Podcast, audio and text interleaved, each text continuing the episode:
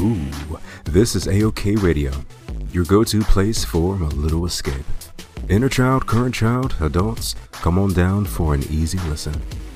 This is I Escape signing on. Whoever and wherever you are, welcome. The escape begins right now.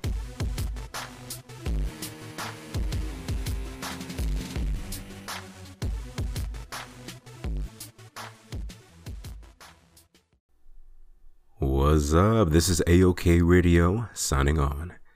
And guess what? It's time to save the galaxy one more time. So, here we are, ready to relive the legend that is Shepard. Who is your Shepard? What impact did they leave on the galaxy? I would love to know. So, if you would like to be featured on the next episode, feel free to send me an email at nicklucknl at gmail.com with the subject Mass Effect Legendary Edition, or message me on Instagram at i.escape.i. And like I said, I'll give you a shout out in the following episode because it is a booming community.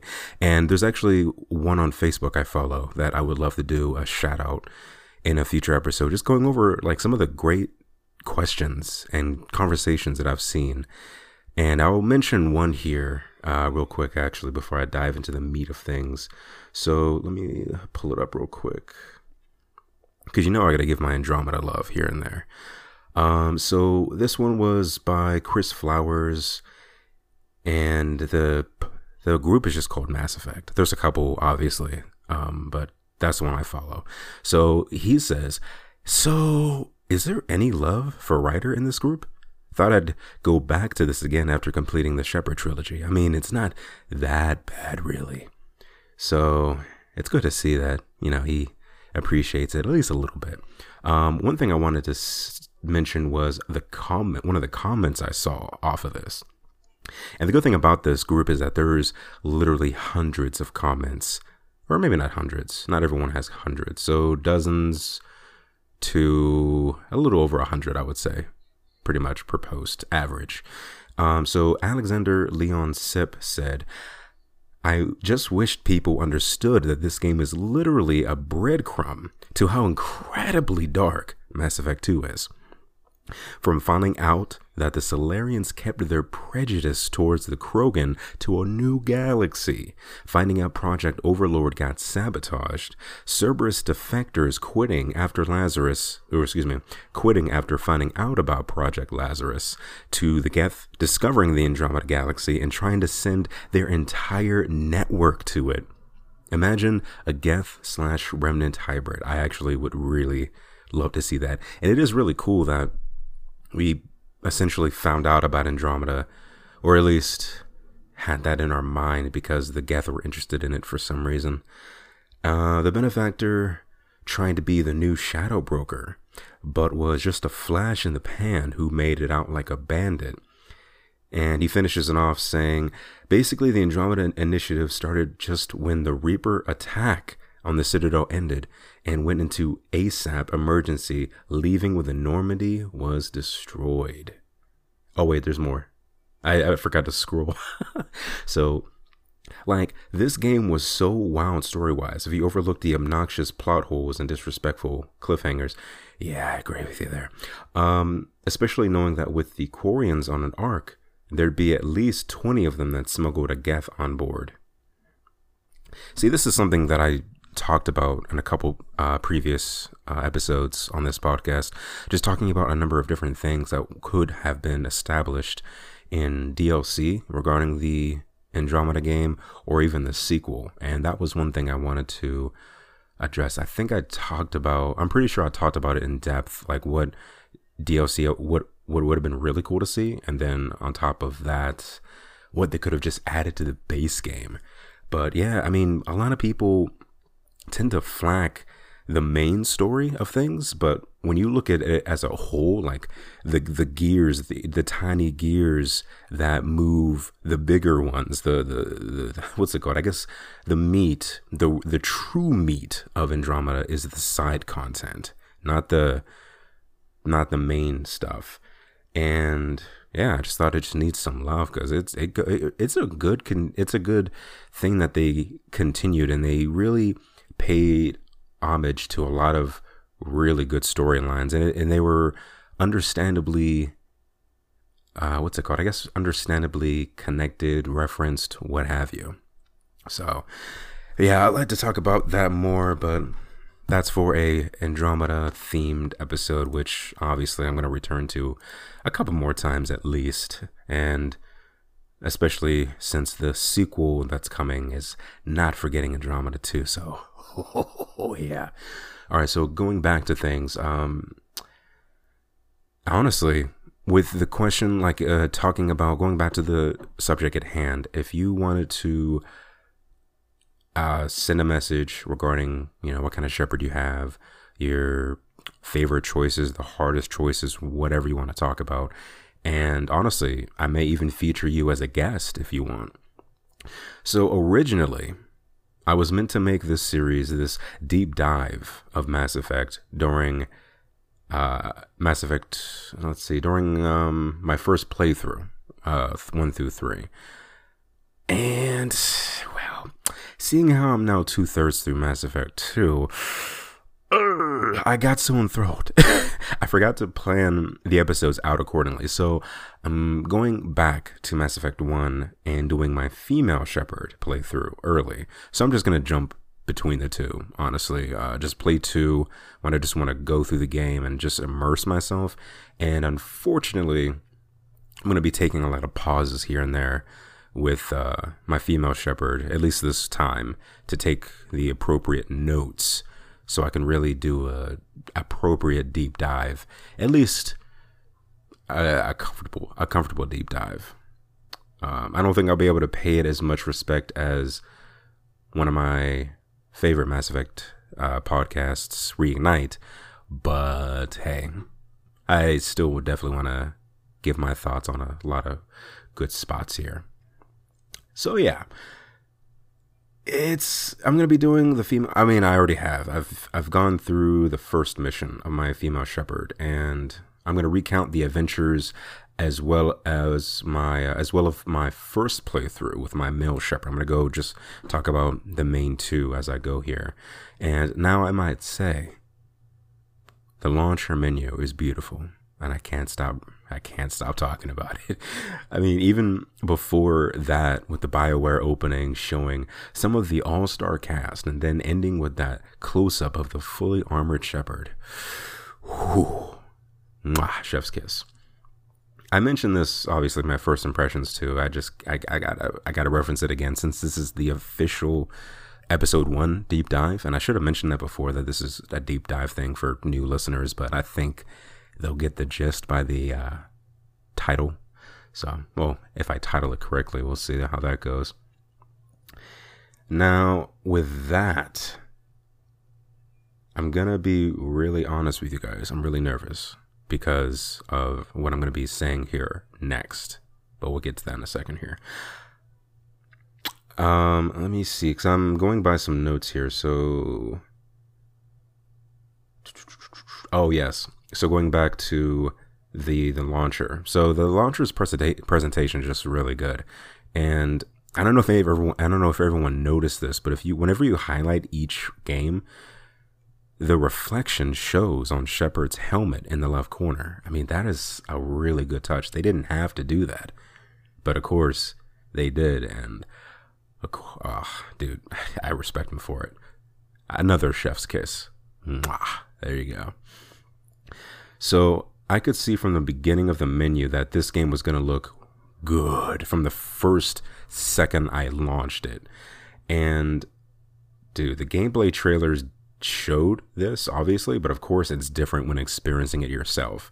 And I mentioned this on my uh, original Twitch streams how good everything looked. It was very much like experiencing the game for the first time. So, without further ado, let's jump in and slow. Oh, excuse me. Let's show the universe that Shepard and his crew is a force to be reckoned with. I'm looking at you, Reapers. I'm a coming. So starting off, I am tempted to see how the default new look for the female Shepard shows, but I decided to go with a different uh, route. But I do appreciate that they did make sure that the customization the customization through all three games is the same. So before in the original, the OG copies, each sequel got better customization, you know, better graphics, of course, but this time it's all rounded off. The Legendary Edition, the the original remaster, I should say, um, had it was just and they didn't, they didn't really add anything with the original remaster. It was just as far as content goes, it was just better graphics. But of course, with the Legendary Edition, they tweaked a lot of things. They uh, normalized, unified a lot of different things, including the customization, making it more fluid. Added some things from Andromeda, like some hairstyles, which was really cool. And being able to play as the female Shepard that they kind of normalized, I think, in Mass Effect 3. Because 3 was when they finally started kind of showcasing the canon the canonized or canon, canonical the canonical version of the female Shepard like what she looks like the canonical male Shepard the the classic redhead. And um they of course you were able to have a character that looked like that if you were to replay the originals but of course the the true version of her was like in three the or something like that I, probably, I probably didn't say that the best way i could but i think you get the drift and looking at the way they designed her for one and onward i looked at them each time and i thought cool. And eventually, I do. Eventually, I will be playing as the uh, canonical default Shepards. But for now, during my first couple playthroughs, I'm going to be doing the custom uh, made because I'm a sucker for that, and I got to try and just create some customs because I've made some really good ones, especially for my male, I I did a little different than before. Usually, I keep ending up with the same looking Shepard, which is really annoying you know, some differences here and there, but I try to be really different with my female Shepards. And um, fortunately, it is a little easier. I think, I mean, obviously, female Shepard has a bit more customization. So I do wish the scarring was a little better though. But Andromeda, with Andromeda, it was a little weird. Like the scarring, it looked like you had it looked like someone took a waffle iron uh, the waffle iron just smacked you in the face that's how some of the scarring designs looked and i'm not asking for that i just mean i just wanted some more like vicious scars on your face but it's all it's all right you know more noticeable crazy looking scars but i'm not really gonna complain about that all right so as we said i went for the female customization route and this female Shepard shall be known as Galia. Galia Shepard. Why? I picked a random name that sounded cool to me, so there you go. And I usually choose the name corresponding with the character I romance. So the first letter of their name corresponds to the character. So if you didn't already guess, I'm gonna romance Garrus. Um, eventually I'll do others too, but that's my usual go-to with with the female uh, Shepard firsthand. So, profile reconstruction. I chose Earthborn.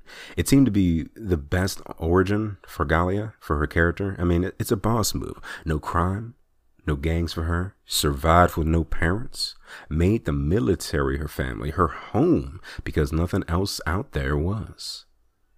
Oh, yeah. She's BA. So now, technically, colonist is also a fitting one, but it doesn't really matter a whole lot. I mean, it, it does affect your points in Paragon slash Renegade depending on it, it's kind of like a boost depending on your route. And it's kind of the same too regarding whether you choose Sole Survivor, War Hero, or Ruthless. Uh, although with that, it does also change your personal mission too, depending on um, what you choose here. So for instance, with my male Shepard, with uh, oh shoot, what did I call him? Lincoln. Um, with Lincoln Shepard, I chose War Hero. So because of that, he got the he got the mission where he went up against the Blitz, It was it was a I forget what it's called. I talked about it in my previous episode with the first impressions and the side missions and, and, and stuff. So I believe with what did I choose with her? I chose I chose ruthless. I don't know what I get with ruthless.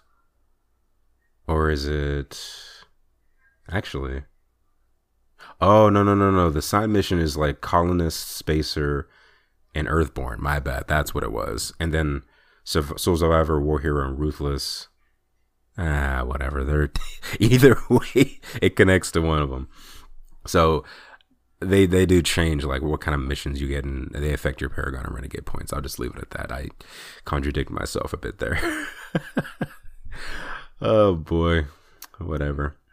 All right, so with this, Galia is going to go down the ruthless path because she's a Sith and deals only in absolutes. No, she's not that bad. um, as far as class goes, this is going to be a this was a tricky one for me honestly.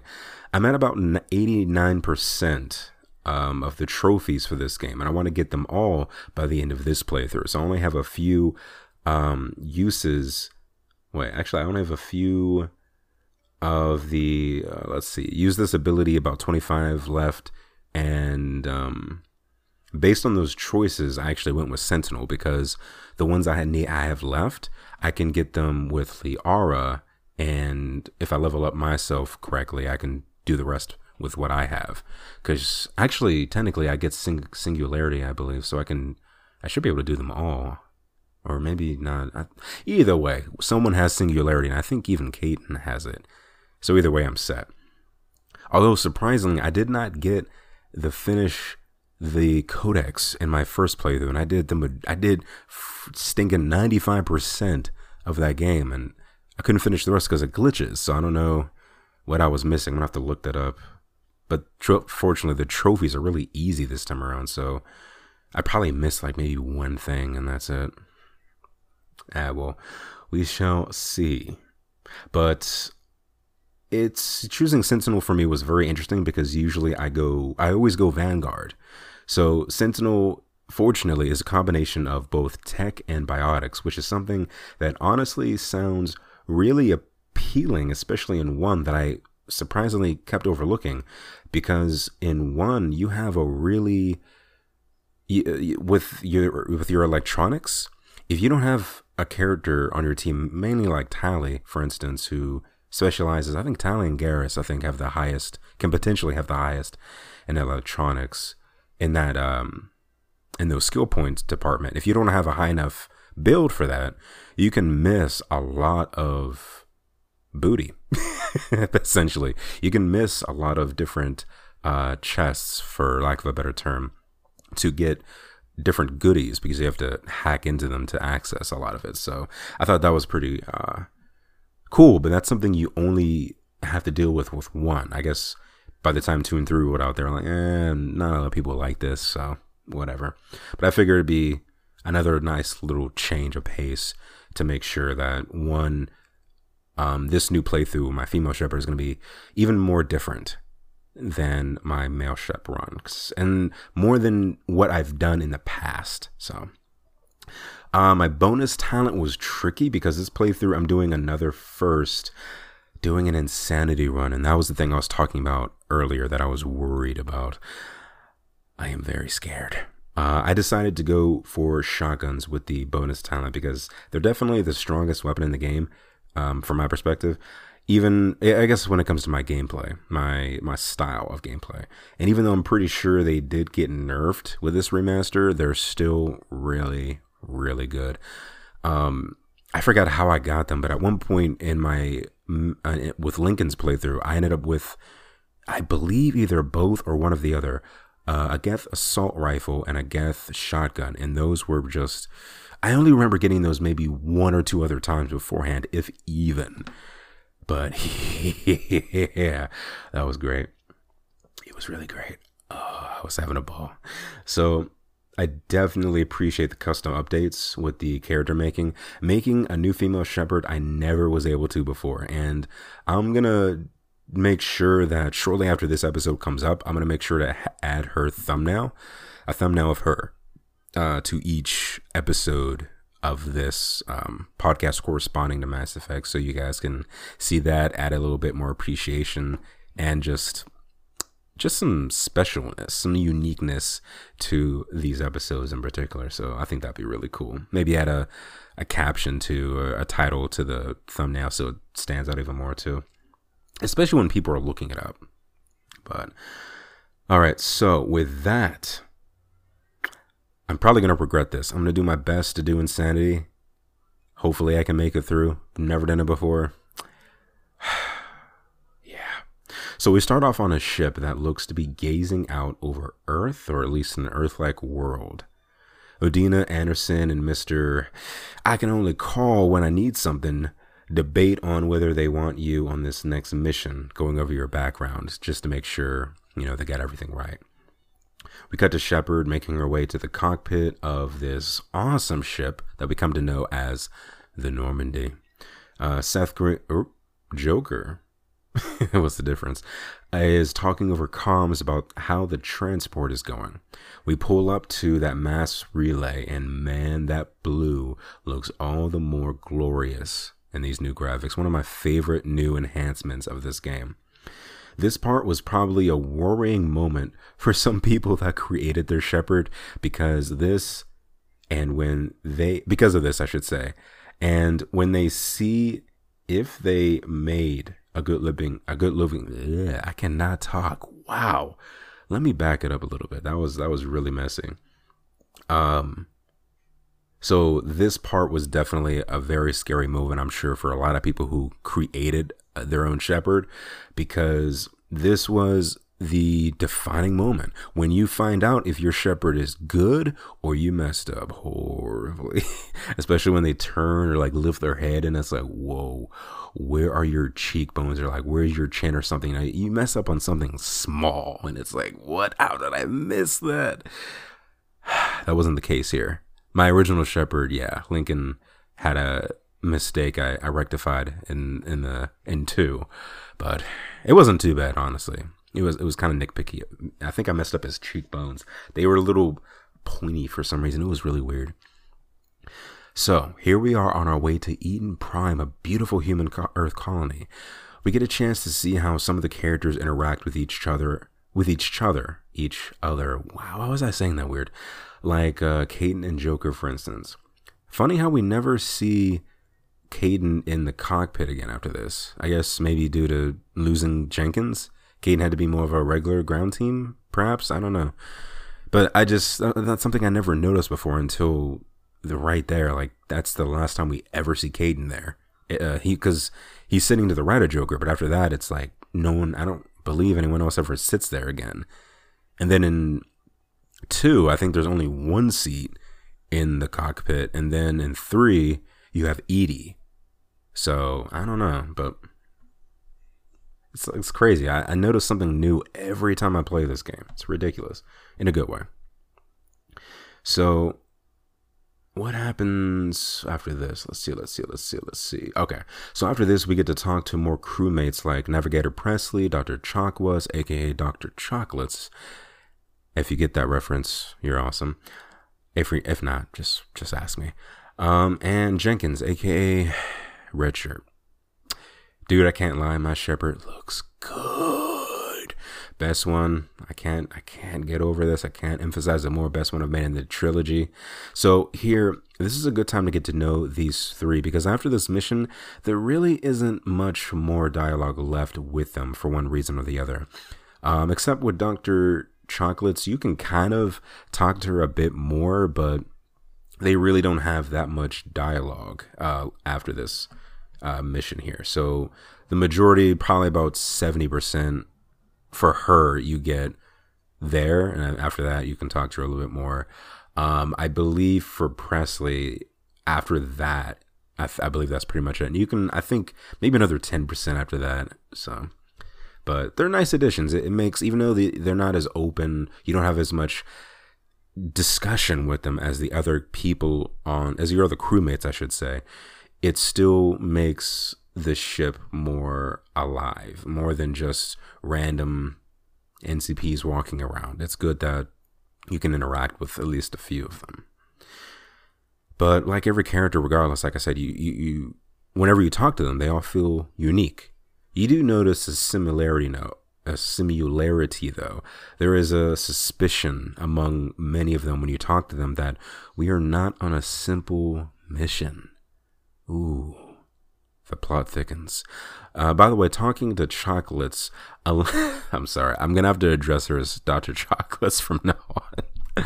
I love that that uh, joke they did. And if you didn't guess by now, it's if you if you look up Mass Effect poop on on YouTube, and if you don't know what YouTube poop is, it's just really weird parody videos of video, YouTube videos. but yeah, um, so the plot thickens, and when you talk to Dr. Chocolates, a line that did not age well was what she said to Jenkins. She says, Your real action usually ends with me patching up crew members in the infirmary. For those who know, oof, the oofs are off the charts. Also, sorry, Doc, but the weight is killing me. Oh, Jenkins, not yet, but, but soon. So very soon. Another quote I thought was interesting. Just like this, like every mission. Oh, wait, wait, I said it wrong. Just treat it. Mm, I am messing up like crazy this episode. That's really weird. So, something that Shepard says after this, if you choose the right dialogue option, she says, "Just treat this like every uh, like every assignment, and everything will work out." Oh, man. Every line makes it worse. No. What makes it worse is honestly, there are plenty more, but you, you get the drift. So we get a chance to talk to our first alien as well. Like we, we got a glimpse of him at the beginning in the same area. Um, at, well, in the cockpit with Kaidan and, and, uh, I keep, I almost, I wanted to say, I just want to say Seth Green, but it's, it's Joker. Um, it's I think here it was a great introduction to not just that, but how humans fit into this uh, this new universe to the player. You know, lore well handed, at, at least from the player's point of view. But you know, uh, metagaming, it's like shouldn't our character already know some of these things he's asking? But you know, like I said, new player, it's uh, that as far as that goes, I think it's handing well. And with that, this is when we get confirmation that this is far from a standard mission. We are dealing with alien artifacts, and we all know how well that goes. Crazy stuff. A lot of people are gonna die. Jenkins, yeah. So Joker showing us that this there's a we get a we got a transmission as we're approaching Eden Prime, and it's not looking good. Ashley's team, as we come to find out, you know, Ashley, she's getting her team is getting bodied. And if you got to read the comics and then playing this game or even, you know, reading the comics at a later point like I did, just reading them this year when the whole comic collection was released as one volume.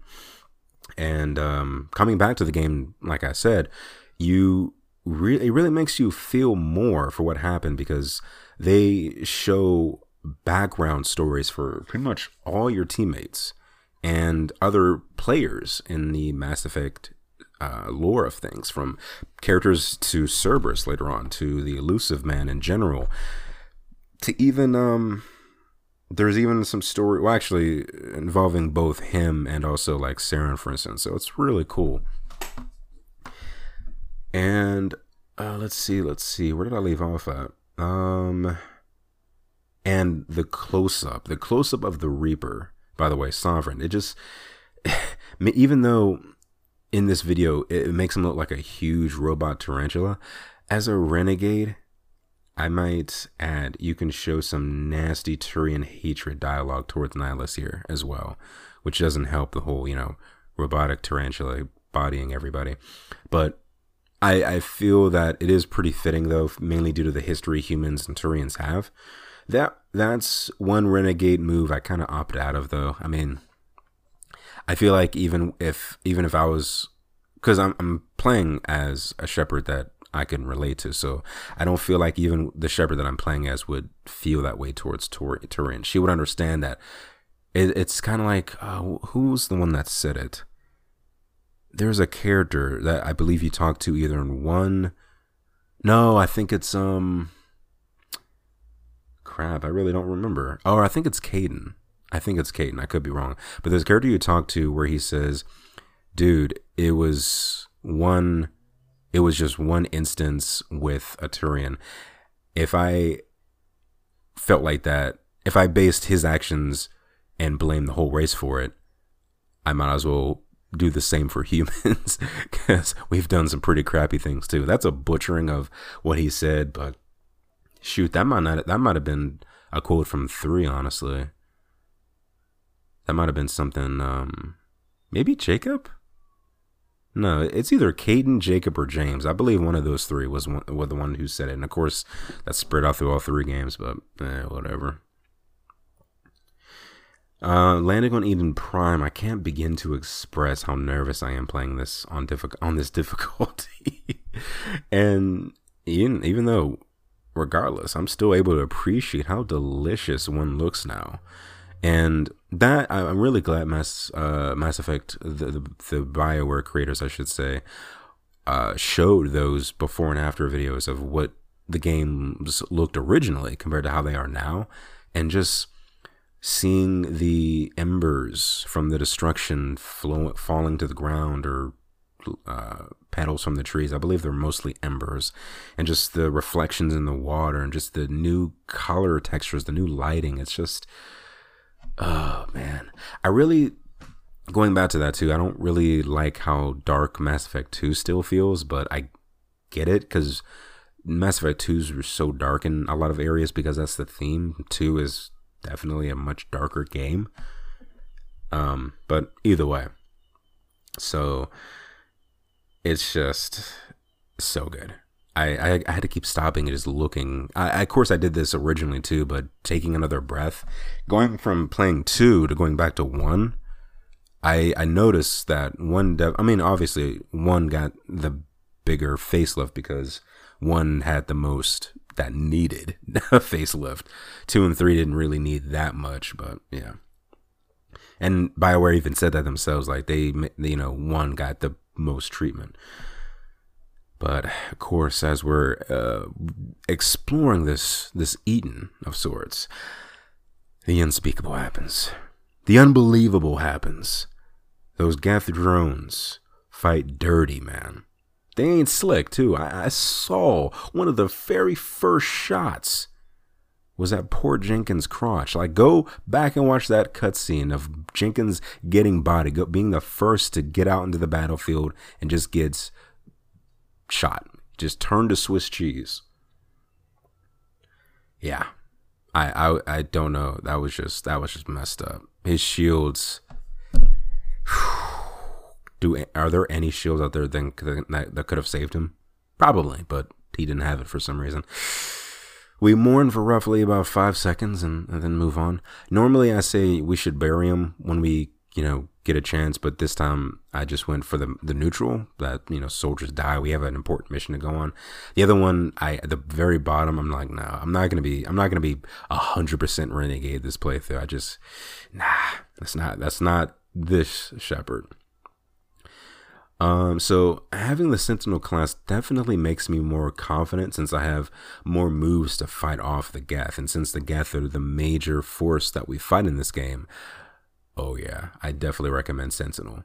Um, so because you get like the first, I forget what move it is. It's I think you get Overload as one of your first moves, and dude, it's an instant kill every time you hit a Geth.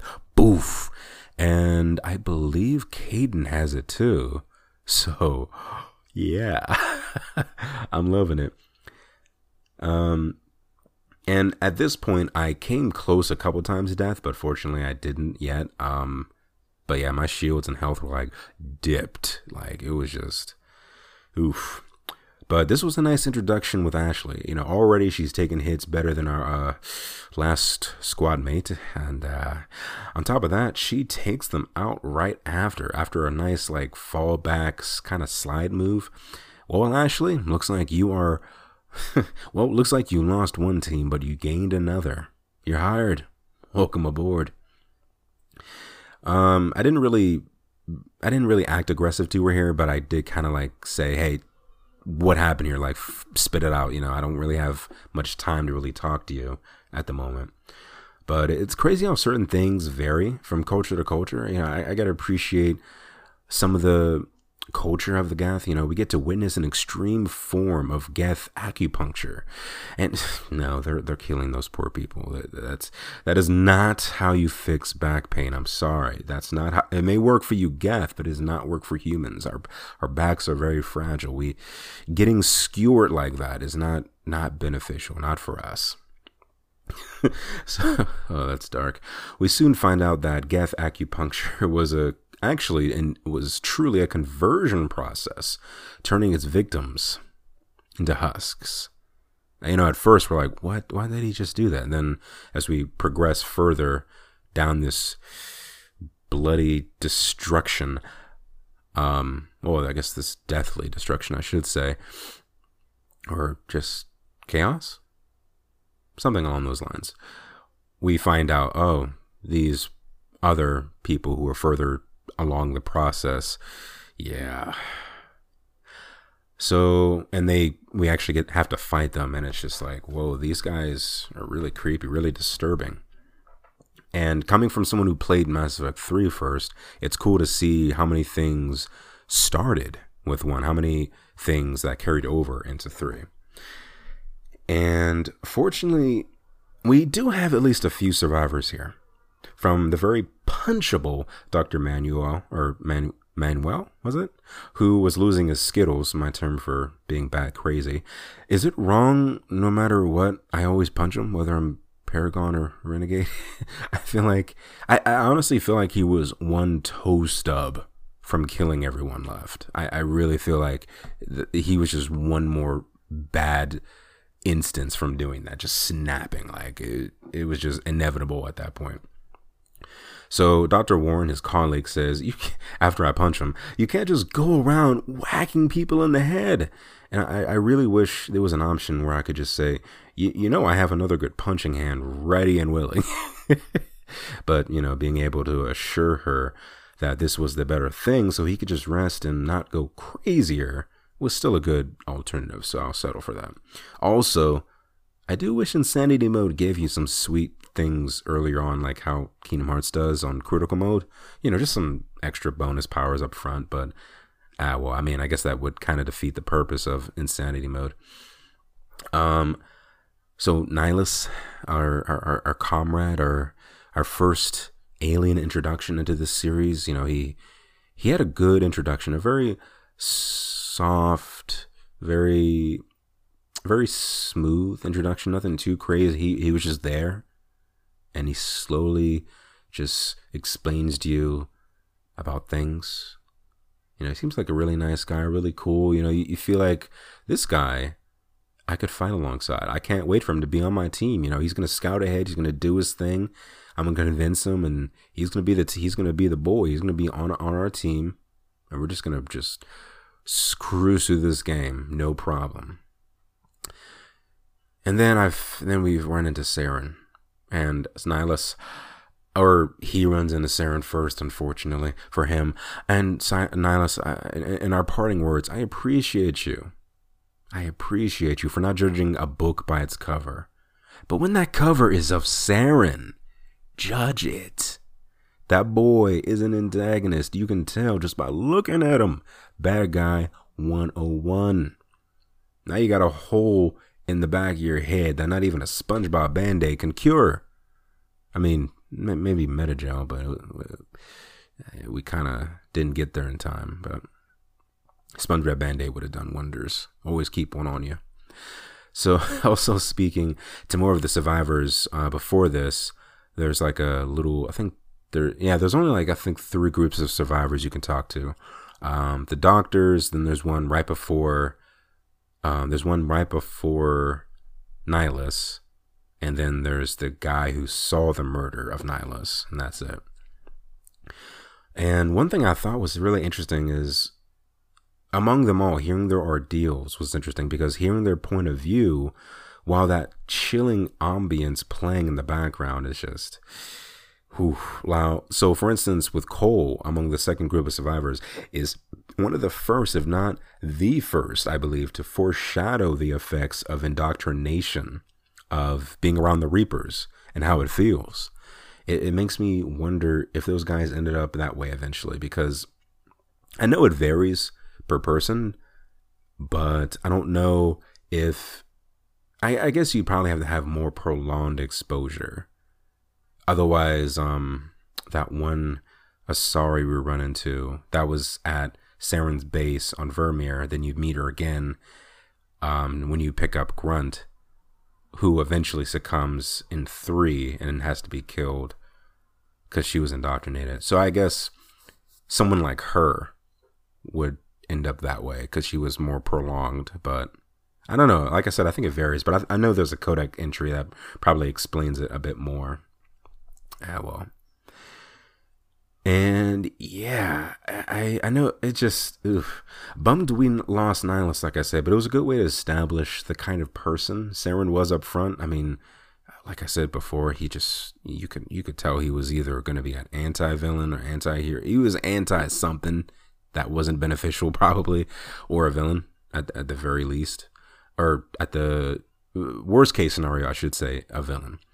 But yeah, the plot continues to thicken. It's, it's like hummus. It's it's just really thick right now. Whew. Um, so seeing Sovereign depart, especially with these remastered graphics, gave me goosebumps. You really get to see all the. I meant I meant to say this earlier about Sovereign departing, but just seeing the way the ship looks and oh man yeah, it's just seeing the scale of how big this ship is. Like it's seriously the biggest ship, uh, aside from the Citadel. Well, well, actually, is the Citadel a ship? No, it's technically more like a more like a space station. Because I mean, the Citadel can move. We found that out in three that it, when it transported itself to Earth, but I guess no, because it's I guess it'd be too big to be kind of like categorized as a as a ship. It's a space station at that point because in Mass Effect the yeah, because after a certain after a certain size and like the functionality of it all, yeah, that makes sense because the Citadel is really meant to be just hold up in one space. It's not really meant to travel per se. Where a ship like the Normandy or the um, ship that has the council. I forget what it's called, or even the Reapers. You know, those are ships because they're meant to move, not really meant to stay in a single place for long periods of time and house like a buttload of people. Well, excluding the council ship, but whatever. All right, so yeah, it's it always gives me goosebumps seeing that ship depart, and such a menacingly looking ship for what looks like a cuttlefish. I mean, would you cuddle that ship? Would you cuddle it? Would you cuddle a Leviathan? If you were like the same size? Maybe? I wouldn't. That uh, too many legs. That's just whew, gives me creepy crawly vibes.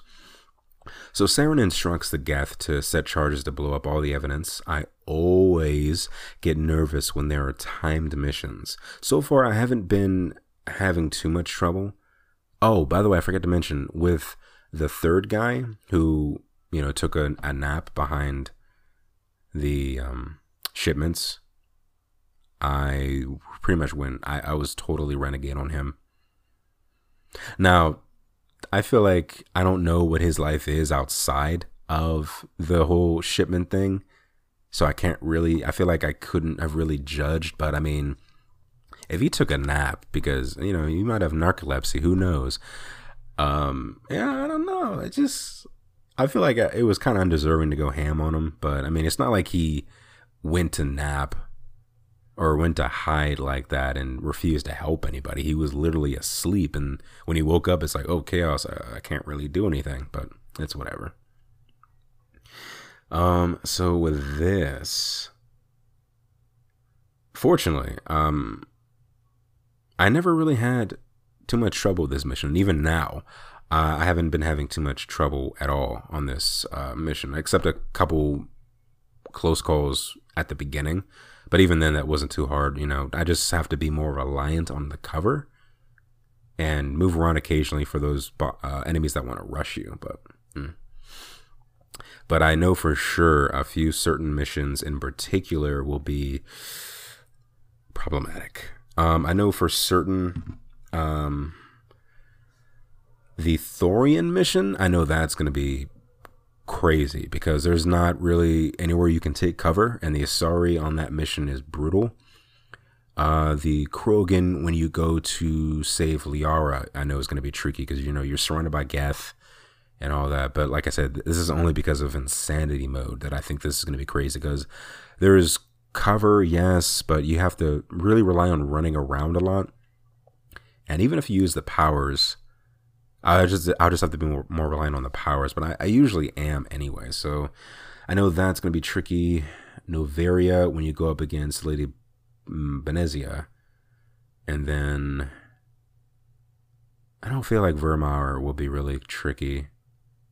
We'll see. I guess it kind of depends on how the Mako will take damage. I have no idea. Whew. So definitely making sure to max out barrier this playthrough.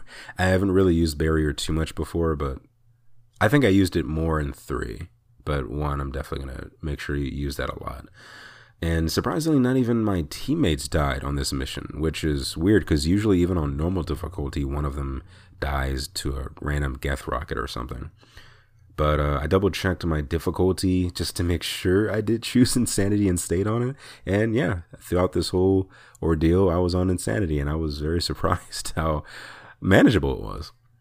Uh, so seeing the beacon at this point, I'm reminded of a large stick of gum for some reason. It, it, I mean, in its wrapper, still, of course. Inclu- inspecting it further, Kaidan gets pulled in by this strange force the beacon is emanating, and it looks like it's kind of like what happened with Saren. He kind of had this motion where he got lifted up um, prior to uh, the Geth setting the bombs before we got there, and left after receiving whatever information he got. And it, it makes me wonder, like, did he get the same exact vision, or was he able to understand more of it um, than I did at first? Because of course he had to go get more up outside help and as we follow his trail, we find that out. Um, but I wonder if the vision was how much was it? Was it the same that he was it the same amount he saw, or did he see a little bit more, a little bit less? I guess it doesn't really matter, but it's just something I was very curious about. But something here too is depending on what uh, gen- whatever like depending on what uh, gender you choose for a Shepard, whether you are the male Shepard or female Shepard, it'll be um, the opposite one that will be pulled into the beacon. So if you choose, so I chose, you know, for my for Galia it was Kaidan. For Lincoln it was Ashley. And it's weird, like what kind of force is this beacon emanating that is able to just pull you in forcefully like that? Like, wh- wh- where's where's the where's the con- consultation? No, that's not the right word. Consolation? No. Wow. I ruined the joke because I couldn't think of the word in time. Like it, it just it didn't even ask me, but it just forcing me, pulling me in. Man, I know I'm close to the word, but uh, well. So fortunately, Shepard notices in time. He jumps, uh, he jumps to him and pulls him out. But of course, we end up taking his place, and uh, we find out the hard way what it's like to chew five gum. I mean, come on, it's emanating this green this green energy. It just I, how how can I not make that reference? So I mean, anyone remember those commercials? I mean, they were pretty crazy and they were very fun to watch too. So that's why every time I see the beacon and when we interact with it, I always think about that. I just hear that guy. What it feels like to chew five gum. So anyway, we see these intense images from the beacon were definitely they were definitely definitely not pleasant. The beacon explodes. Um, I guess it was damaged randomly at some point, and Shepard is just knocked out cold. Um, our crewmate calls in the Normandy for pickup, and when Saren finds out later on after they depart, um, finding out from Benezia that the beacon was destroyed, the colony was saved, and as she said, one of the humans may have used it. How does she know all this, by the way? Weren't all the Geth destroyed? I don't, I don't, I just realized that. Is that a cinema sins right there, or technically a gaming sins? I don't. Yeah, that'd be a gaming sins, but how does she know all this? They were like long gone, unless they're unless they have cameras or some kind of, or maybe they have some Geth probes that we didn't hit. Who knows? So, yeah, I really thought Saren was gonna kiss Benezia there. I mean, I think she wanted to. I mean, she was all calm through his old little t- tantrum, and he, he comes all close, hands on his on her face. I practically yelled out, "Kiss the girl!" in my best Sebastian voice. I mean, dude, you just missed an opportunity. Why wouldn't you?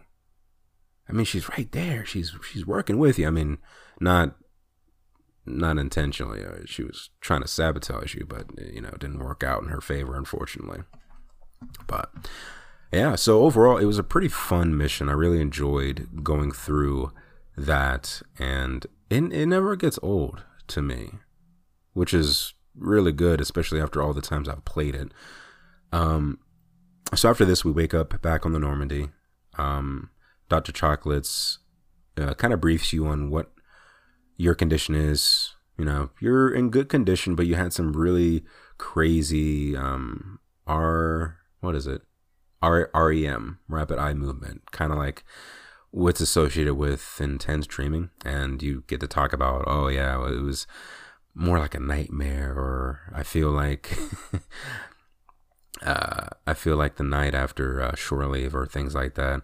And here you can actually get a, cho- a chance to be more renegade, where you can blame uh, Kaidan or Ashley, wh- wh- whichever role you're playing, um, that they were careless, or you can say, "Hey, it's okay." I mean, how how would you how would you have known that the beacon would have done that? And they get this little smile where it's like, "Oh, potential love interest, maybe." I thought that was kind of funny, but um, yeah. So it's interesting in Mass Effect One, your only love interests, actually for either Shepard, your only love interests um, differ with just it being either Ashley or Kaidan as far as like the possible Virmire survivors, or you can choose Liara.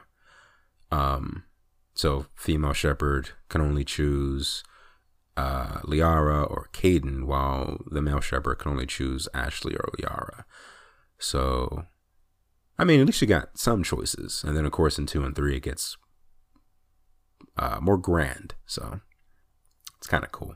I appreciate that more, but man, I really wish Garrus was romanceable in this game. But I, I, I have an interesting kind of story that I'm gonna do um, for this game because I I have to go I have to go each game with romancing somebody. So since Garrus isn't romanceable, I'm gonna have this canon story, this this head canon going where you know she romances Kaidan. It doesn't really work out because of the whole dismissal in Mass Effect 2. And of course, she ends up falling for Garrus. So there you go. Probably shouldn't have spoiled that, but I mean, the game is how many years old now? it doesn't really matter.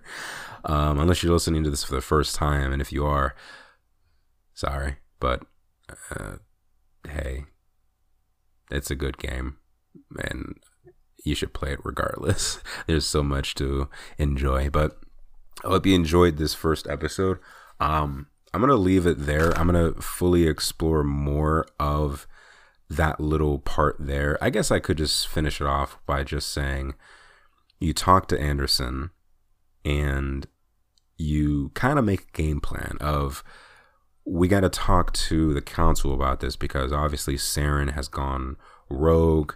We find out more uh, history with Anderson that he knows who Saren is, and if you re- if you read the book like I did, it's like yeah, they got some whew, they got some interesting history. And Saren has some good story um, after that too that you can read in the comics. So I appreciate that. Not a lot of story in the comics and even in the book, but it's enough to feel more attached to the character, even though he is still a ruthless character. But you you feel you sympathize with him more. I feel. But anyway, um, yeah. You, at this point, I'm kind of like dismissal of the council because I'm just like, eh, they're not gonna believe this. I mean, I, I had some kind of weird vision from the beacon. Uh, from their point of view, they're already like, they're already gonna be like, yeah, the mission got screwed up, and I don't really have any evidence on my end that um I got sabotaged, but whatever. We still got to report to them, so let's just head off to the Citadel and figure out what we, we can do to bring Saren to justice. And yeah, I'm kind of torn on what I want to do completely with the council, but I have some interesting things that I'll keep in mind for the next episode.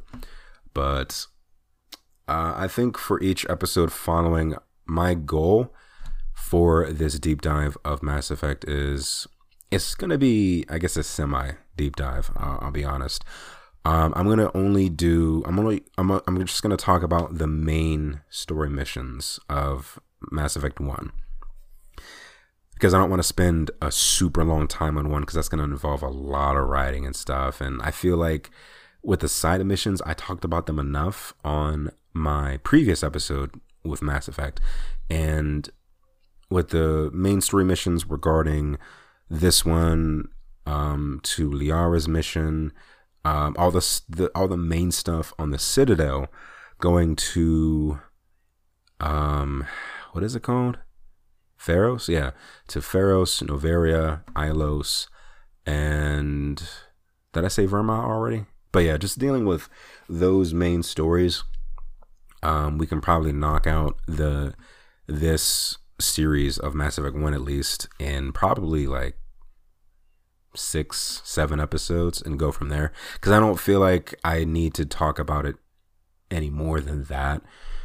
Um, even though I do love talking about the game, let's be fair. But yeah, I don't want to oversaturate the series. But just to keep you all on mind, my game plan of this and I don't know how I'm going to handle two and three just yet because those are obviously much more beefier games, but I'll probably go the same route where I deal mainly with just the main bulk of the missions and then deal, you know, have separate dedicated episodes to the side content and go from there. But as I was saying before, too, if you guys want any other things you would like me to talk about, whether it's regarding codex entries or just anything on the side like that, uh, feel free to send me a message or just send it in your review. Like if you're listening to this on Apple Pod- Podcast, feel free to mention that in your review. Um, after that five star rating, of course, and I I would love to do that. So yeah, there we go. Um, I believe that's all I wanted to talk about. But also, I wanted to uh, finish this off with apologizing that the last couple episodes were not on their Sunday release date. Um, hopefully, the next couple ones will get back to that, if not sooner, because I do plan on recording another episode tomorrow, um, a separate thing. But yeah, I'm gonna try and just record a couple, a little bit more often, um, and just have more stuff ready to upload. But there we go. So I hope you enjoyed this episode, and until the wind hits our sails yet again, I will see you in the next escape. And until then, this is A-Okay Radio, signing off.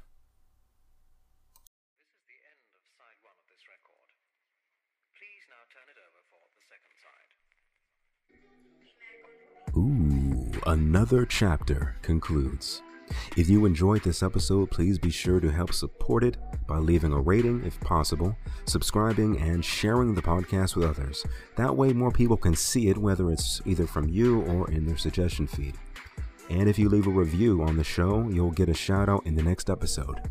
But due to my podcasts avail- being available not just on multiple platforms but multiple countries, to ensure I see a rating, uh, either send me a, an email with the subject A-Okay Radio or messaging me on Instagram, which is i.escape.i.